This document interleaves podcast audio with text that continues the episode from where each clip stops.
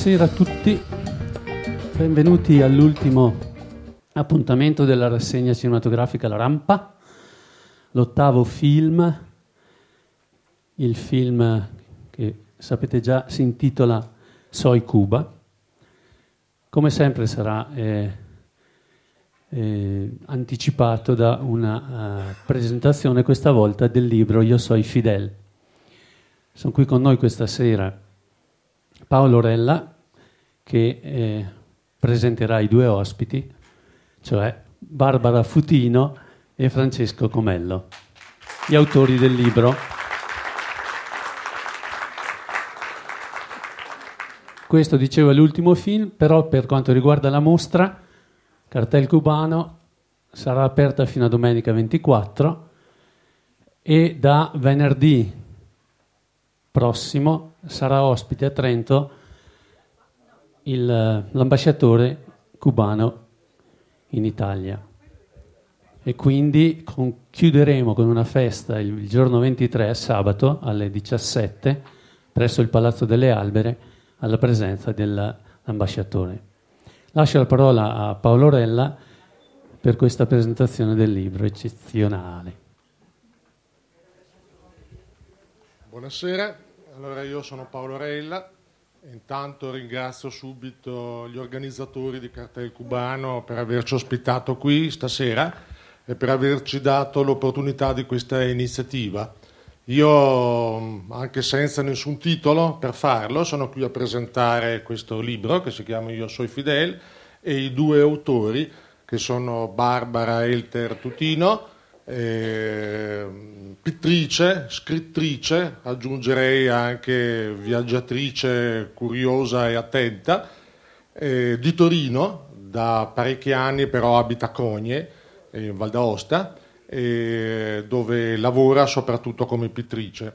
Barbara è la figlia di quel Saverio Tutino di cui parleremo parecchio questa sera. Notizia fresca, Barbara ritornerà a Trento maggio, probabilmente giugno, per presentare alcuni suoi lavori nel corso di una mostra di pittura, ancora non è stato deciso se al Palazzo delle Albere o al Mart.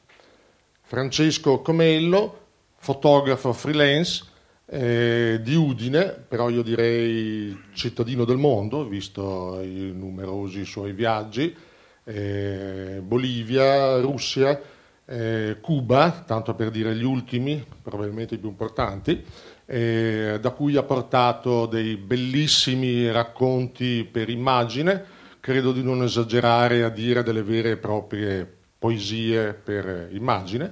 È vincitore del 3° premio World Prize per la fotografia ed è l'autore di gran parte delle immagini che illustrano questo testo, di quasi tutte le immagini. Dico di quasi tutte perché secondo me vale la pena dire anche che qua dentro, qua e là, soprattutto nella prima parte, ci sono delle foto storiche, secondo me delle vere e proprie chicche, che documentano la presenza di Saverio Tutino negli anni della rivoluzione cubana e immediatamente dopo.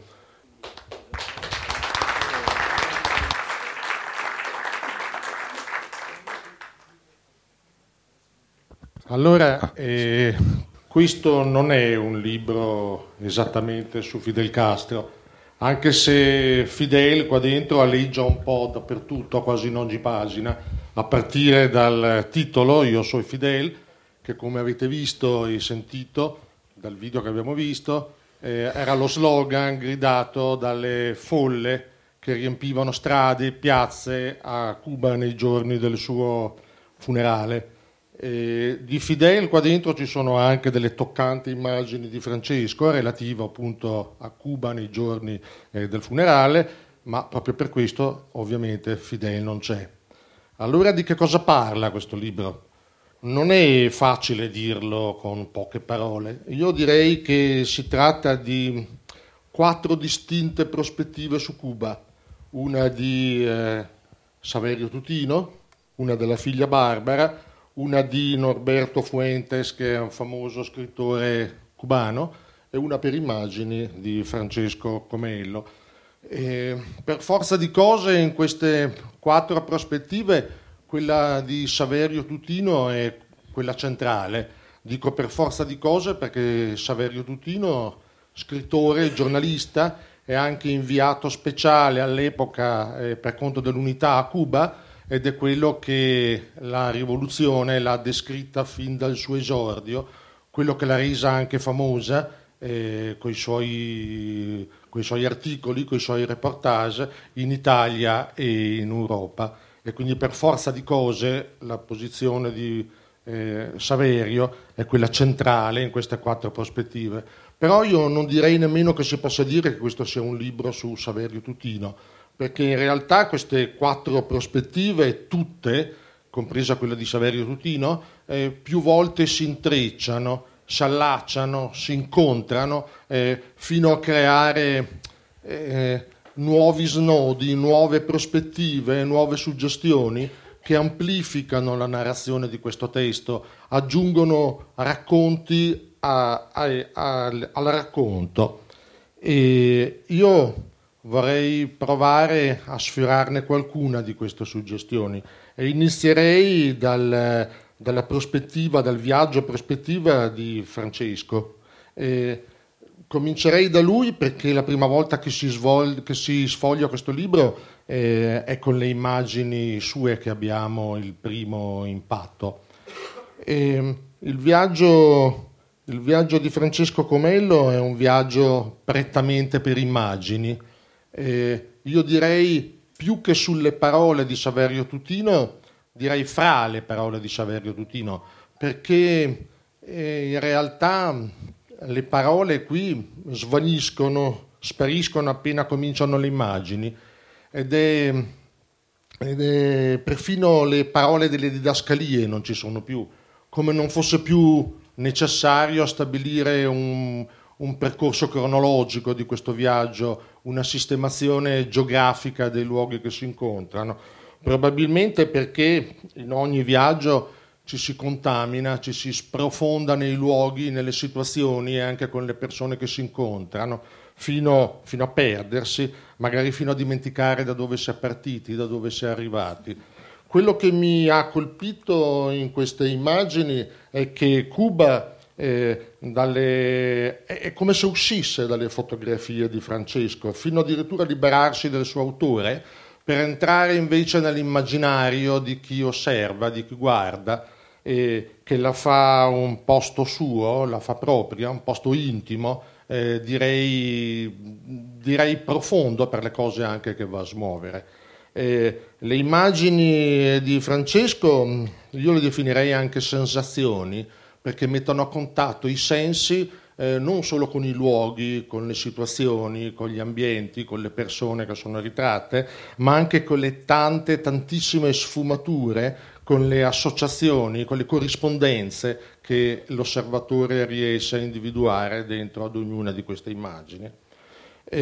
Altre cose le direi sul racconto di Norberto Fuentes, scrittore cubano famoso, che descrive l'arrivo di Saverio Tutino, il suo primo arrivo a Cuba, se non sbaglio a 1962.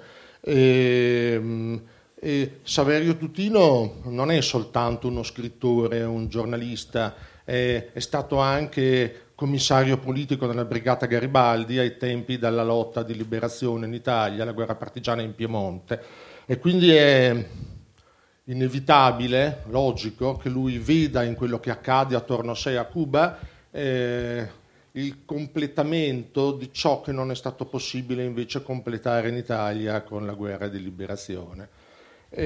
Norberto Fuentes racconta che poco dopo che Saverio Tutino è arrivato a Cuba, era lì da qualche settimana, casualmente all'occasione di leggere in hotel una descrizione, un reportage di Norberto Fuentes che descrive un'azione militare a Cuba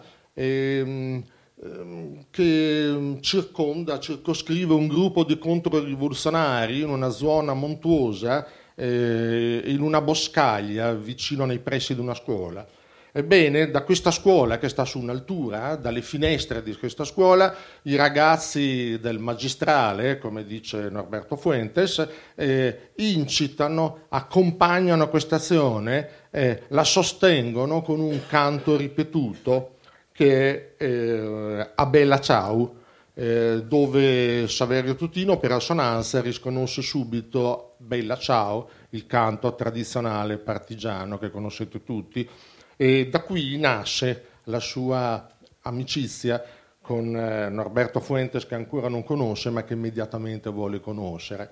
Però in questa descrizione io ci vedo qualcosa di particolare, qualcosa di affine a ciò che in un linguaggio musicale noi definiamo un contrappunto, perché è come se il suo mito per Cuba e per i rivoluzionari cubani si incontrasse con il mito dei rivoluzionari cubani che viene dall'altra parte verso la resistenza italiana, e si fondessero in una nuova melodia.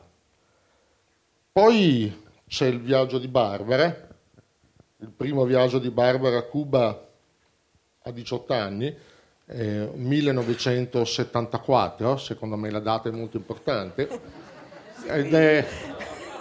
Cosa ho detto? 1000? Vabbè. Cosa ho detto? 1800? Vabbè, tanto più o meno qua siamo coetanei.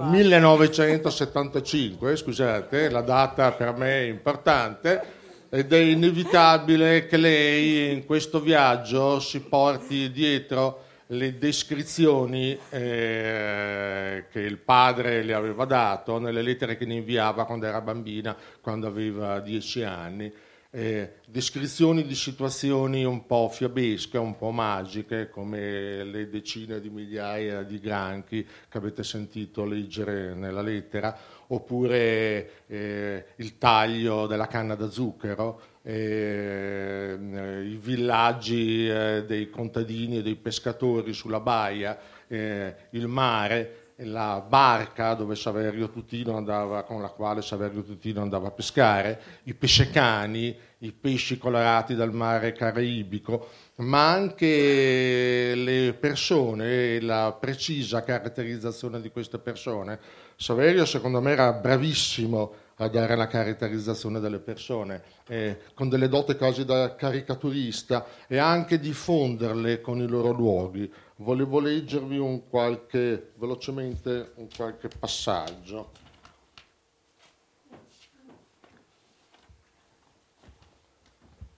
Dice: quando è arrivato il sole stavo di nuovo dormendo in fondo alla ghiacciaia col capitano, il cuciniere.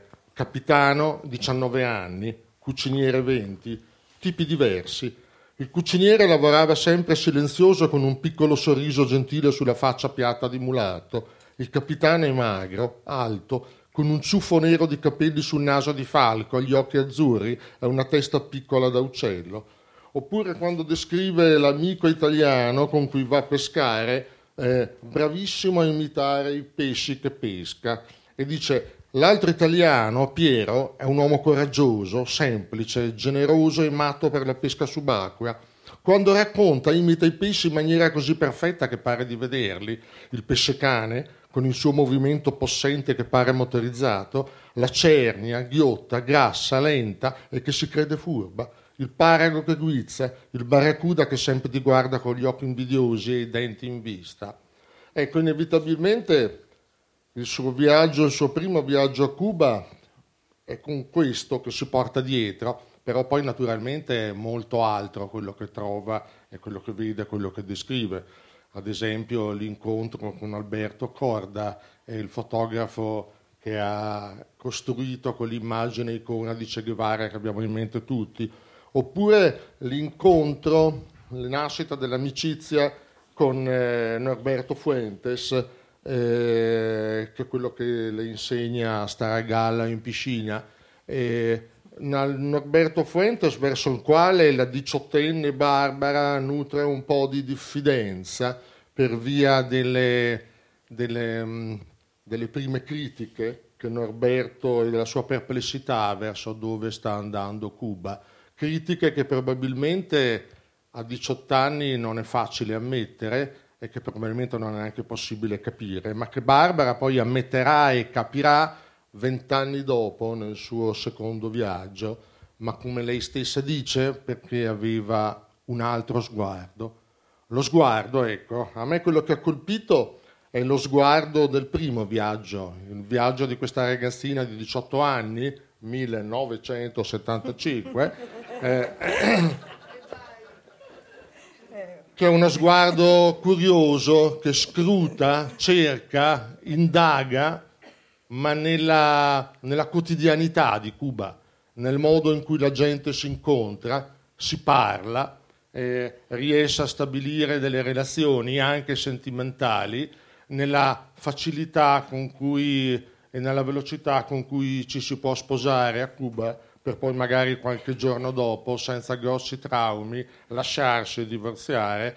Questo sguardo che guarda su questi gruppi familiari cubani numerosi, meticci, così diversi dall'immagine tradizionale della famiglia che avevamo noi in Italia in quegli anni. Ecco, forse sarò riduttivo, ma io in questo sguardo ci vedo la prospettiva delle generazioni di allora, in Italia, ma non soltanto in Italia, anche in Europa. Io all'epoca viaggiavo in Europa e più o meno ho trovato la stessa sintonia un po' in tutti questi gruppi giovanili che frequentavo. La prospettiva di chi sì voleva cambiare il mondo, ma di chi voleva cambiarlo prima di tutto, cominciando dal proprio quotidiano, cambiando se stessi, nel modo di riuscire a allacciare nuovi tipi di relazioni, di nuove convivenze, di nuovi gruppi di vita. Mi viene da dire, e qui mi fermo perché non vorrei scivolare nel retorico, che se queste sono le generazioni che hanno perso, la rivoluzione però in realtà l'hanno vinta su se stessi, nel cambiare appunto il proprio quotidiano, la propria vita, le proprie persone, che da allora non sono mai state più le stesse che erano prima. E adesso passo la parola a Barbara, che ci parlerà della genesi di questo libro e del contesto da cui sono nate le idee che hanno portato a scriverlo. Grazie. Grazie Paolo. Sì, buonasera, ringrazio anch'io gli organizzatori di questa serata e il pubblico presente e Paolo per questa lunga ed esauriente introduzione. Qualche elemento in più aggiungo, ma pochi. Allora, dunque, questo libro è nato durante i funerali di Fidel Castro, che sono stati, proprio per le ragioni che ha appena sul finale illustrato Paolo, sono stati proprio un richiamo della foresta, una specie di tam tam nella giungla dove ci si era tutti un po' dispersi.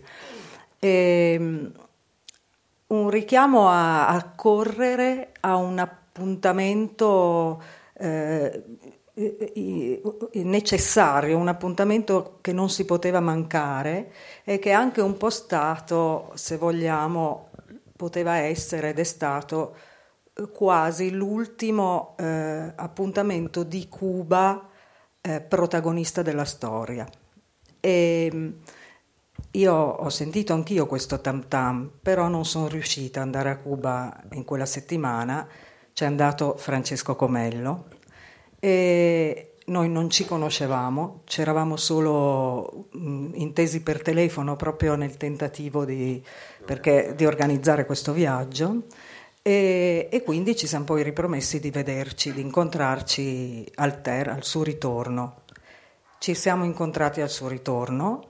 E all'inizio questo progetto di questo libro, che è nato reciprocamente, ce lo siamo proposti reciprocamente, doveva essere un semplice libro fotografico normale con un testo, corredato da un testo, no? Però mentre lo si formava questo libro con calma Francesco ha vinto il premio citato prima da Paolo. Questo premio l'ha reso celeberrimo e il mio modesto testo, che già reggeva poco il livello delle fotografie, così sembrava veramente. E qui è lì che ho proposto a Francesco le lettere che mio papà mi scriveva da piccola da Cuba, e ne abbiamo scelte alcune, e Francesco è tornato a Cuba sulla traccia di quelle lettere, e quindi i reportage sono diventati due. E mentre lui era a Cuba a realizzare il secondo reportage, a me è sembrato di nuovo che non ci fosse equilibrio in questo volume, e quindi ho contattato Norberto Fuentes, che, come ha raccontato Paolo, avevo conosciuto a 18 anni a Cuba. Gli ho chiesto un contributo per questo volume e non era detto che lui accettasse. E il contributo è stato di 30 cartelle con questa sua scrittura sincopata, arrabbiata e poetica nello stesso tempo, no? Una scrittura espressionista. Ed ecco che si è formato finalmente questo libro, no? Che lui ha descritto così bene e che è non solo quattro prospettive diverse, no? Quattro sguardi diversi. No, vabbè, non dovrei essere io a fare il critico letterario di un libro di cui sono coautore, però è un libro che, offre una visione attraverso quattro sguardi diversi, una visione che è una cosa diversa da un punto di vista, è una visione comune, e questa visione, che ne fa un libro visionario, è la visione di una Cuba che non c'è più, di una Cuba che forse non c'è neanche mai stata, è l'evocazione dello spirito di un'epoca, ecco. E io personalmente sono molto soddisfatta del risultato, perché il risultato evoca proprio questo spirito che noi, credo tutti, abbiamo conosciuto, abbiamo vissuto, e altri no, ma possono vederlo, perché questo libro si legge come si guarda un film. Perciò è particolarmente bello per me che sia presentato subito prima della proiezione del film che vedremo tra poco, Soy Cuba, perché in fondo gli somiglia. Io non è che ho tante altre cose da dire, e quindi passo la parola a te, Francesco. Grazie Barbara.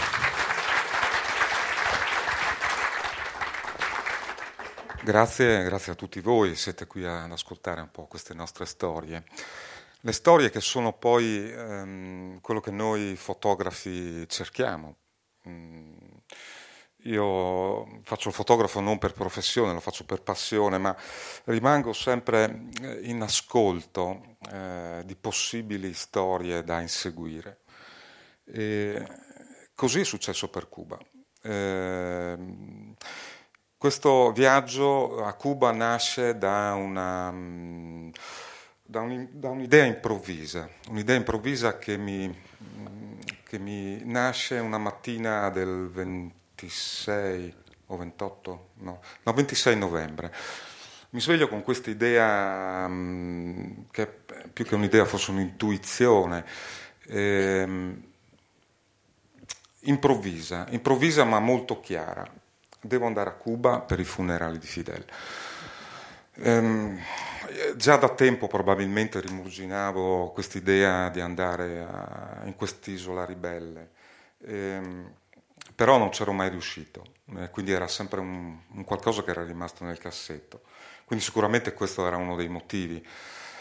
L'altro sicuramente il fatto che era un periodo che non viaggiavo molto, e quindi cominciavo a essere un po' insofferente. Io ho questa necessità ogni tanto di prendere, andare, uscire da questa nostra vita di routine, di quotidianità.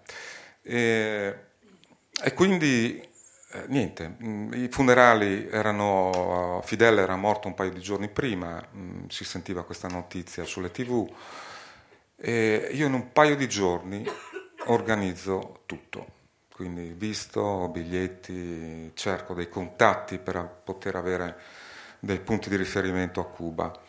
E in quei giorni sento anche la Barbara, quindi ci sentiamo, l'idea era di andare assieme, poi lei non ce la fa, quindi io parto da solo. La prima idea era quella di seguire la carovana di Fidel.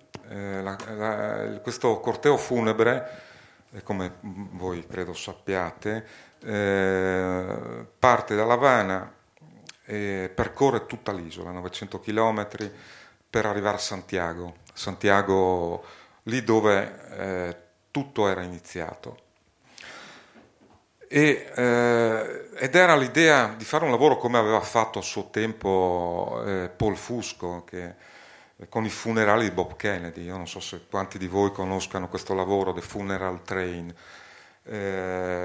Questo fotografo americano si era trovato sul treno che portava la salma di Bob Kennedy e percorre questi 350 chilometri in un sabato pomeriggio. Ha con sé 3 macchine fotografiche, 30 rulli, e fa un lavoro spettacolare. Lui fotografa da questo finestrino del treno e fotografa il volto di questa America, così come non era mai stato fatto prima. L'idea era questa, ma in realtà ero troppo tardi, perché io sono arrivato a La Habana il 1 dicembre, verso mezzanotte. Non c'erano auto, quindi era troppo tardi per fare una cosa del genere. Quindi io sono arrivato il giorno dopo, subito ho preso un via bus e sono arrivato a Santiago. Ci sono arrivato il giorno prima che arrivasse il corteo funebre. Quindi il giorno dopo ero pronto a scendere in strada e a vivere in maniera molto coinvolgente questi funerali, quindi in strada con i cubani, poi in Plaza della Rivoluzione, l'ultimo grosso raduno dove ci sono state, del filmato che poi ho girato, la prima clip che voi avete visto in video, e poi il giorno dopo i funerali sono stati fatti in forma privata e poi si sono aperti questi cancelli. Io ero lì tra i primi ad entrare sulla tomba di Fidel. Ok, esperienza bellissima, toccante, emozionante. E ritorno in Italia con questo lavoro che avrei anche voluto piazzare, avrei voluto magari proporre a qualche giornale, però io non sono fotografo di news, quindi sono piuttosto lento, mi piace rivedere, rimurginare, digerire, insomma l'informazione in realtà non funziona in questo modo, deve essere consumata in modo abulimico, e quindi probabilmente questo lavoro, chi lo sa, forse non ne avrei fatto niente. E ho risentito la Barbara, anzi tu mi hai scritto un messaggio, ho bisogno di parlarti, ho una cosa da proporti. Quindi ci siamo sentiti e poi ci siamo incontrati e lei mi propone questa idea del libro, mi fa vedere queste lettere di suo papà e mi dice: potremmo appunto utilizzare queste tue foto dei funerali e le lettere di mio papà. Quando io ho visto queste lettere, ho letto queste lettere, non potevo fare a meno di fare una controproposta, quindi gli ho detto: guarda, questa storia è troppo bella, io non posso non tornare a Cuba con queste suggestioni di queste lettere, di queste parole scritte a macchina. E così è stato. Aprile del 2017, quindi pochi mesi dopo i funerali, io ritorno a Cuba, un mese girovagando per l'isola.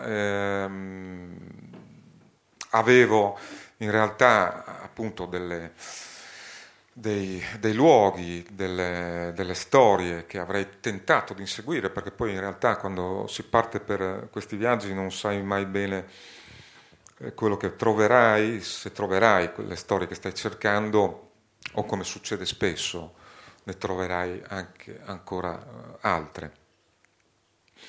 E è stato un viaggio improvvisato, girovagando per l'isola, con incontri interessanti, entrando in profondità.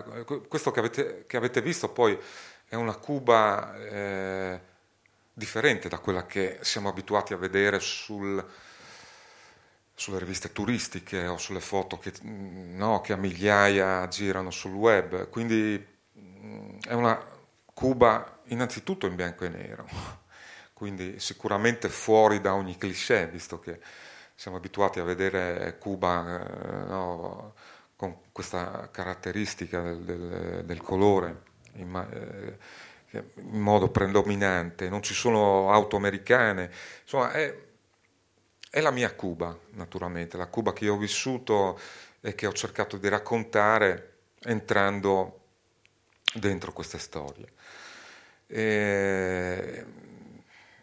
sono stati degli incontri incredibili, perché in una delle lettere, ad esempio, Saverio racconta di Playa Girón, dove lui doveva fare appunto una di queste uscite di pesca subacquea, e lui racconta di questa scuola dove ci sono 3.000 studenti, una scuola di pescatori.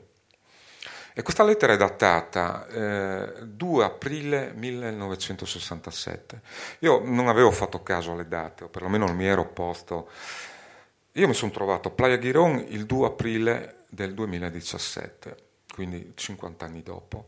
Ho trovato questa scuola completamente disabitata. E poi, ecco, queste sono le magie che mi fanno amare la fotografia. Su questa spiaggia di Playa Girón, che è la Baia dei Porci, naturalmente non andavo a cercare assolutamente, evitavo nel modo più assoluto tutto quello che poteva essere turistico.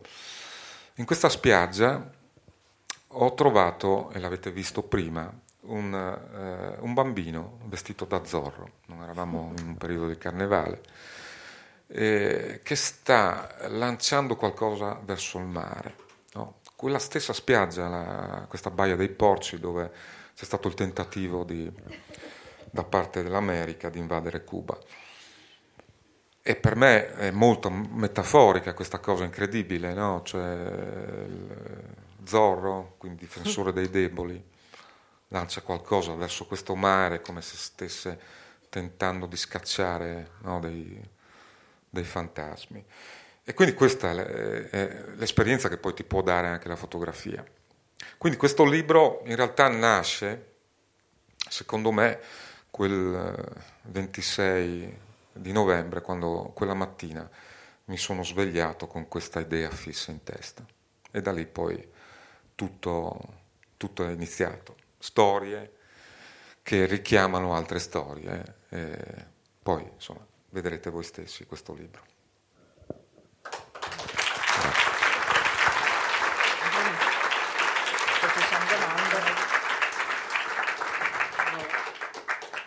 Dov'è Guido? Guido Laino è richiesto sul palcoscenico. Ricordo solo che, prima non l'ho ricordato, che questa rassegna cinematografica è stata possibile grazie all'associazione Filo Rosso e all'associazione Italia Cuba di Trento, assieme però alle associazioni universitarie Udu, Samba Radio, l'Universitario, e poi grazie alla collaborazione dell'Opera Universitaria e della circoscrizione Oltrefersina di Trento. L'unico sponsor, ma sostanzioso, è la Fondazione Caritro di questa nostra rassegna, che sicuramente, visto il successo di quest'anno inatteso, riproporremo il prossimo anno o al termine di questo.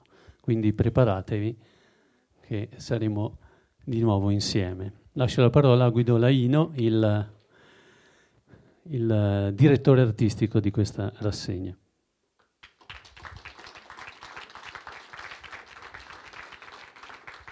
Grazie, allora sarò brevissimo perché ci aspetta un film un pochino lungo e d'altra parte c'è la scheda che abbiamo preparato come tutti i lunedì in cui troverete tante indicazioni. È un film da cui dovete lasciarvi proprio trascinare. È un film che ha una storia di produzione, di distribuzione particolare, la troverete sulla scheda. Un film che sulle prime non è piaciuto a chi l'aveva commissionato, ovvero l'ICAIC, quindi l'Istituto di Cinematografia Cubana, e la Mosfilm sovietica, ma che poi alla lunga si è dimostrato essere un film notevolissimo.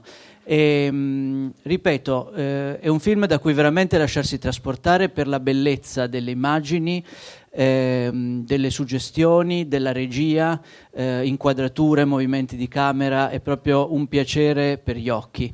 Racconta la fine del regime di Batista e la rivoluzione, li racconta da 5 anni dopo, perché è un film del 64, 4-5 anni dopo, e insomma non è un documentario, ma in qualche modo vuole sembrare un documentario, quindi ci rimanda un po' anche a quell'estetica lì, però ripeto, è soprattutto un film a cui abbandonarsi per immergersi in questa Cuba vista dagli occhi di un grande regista di scuola sovietica. Quindi buona visione e resistete fino all'ultimo, mi raccomando.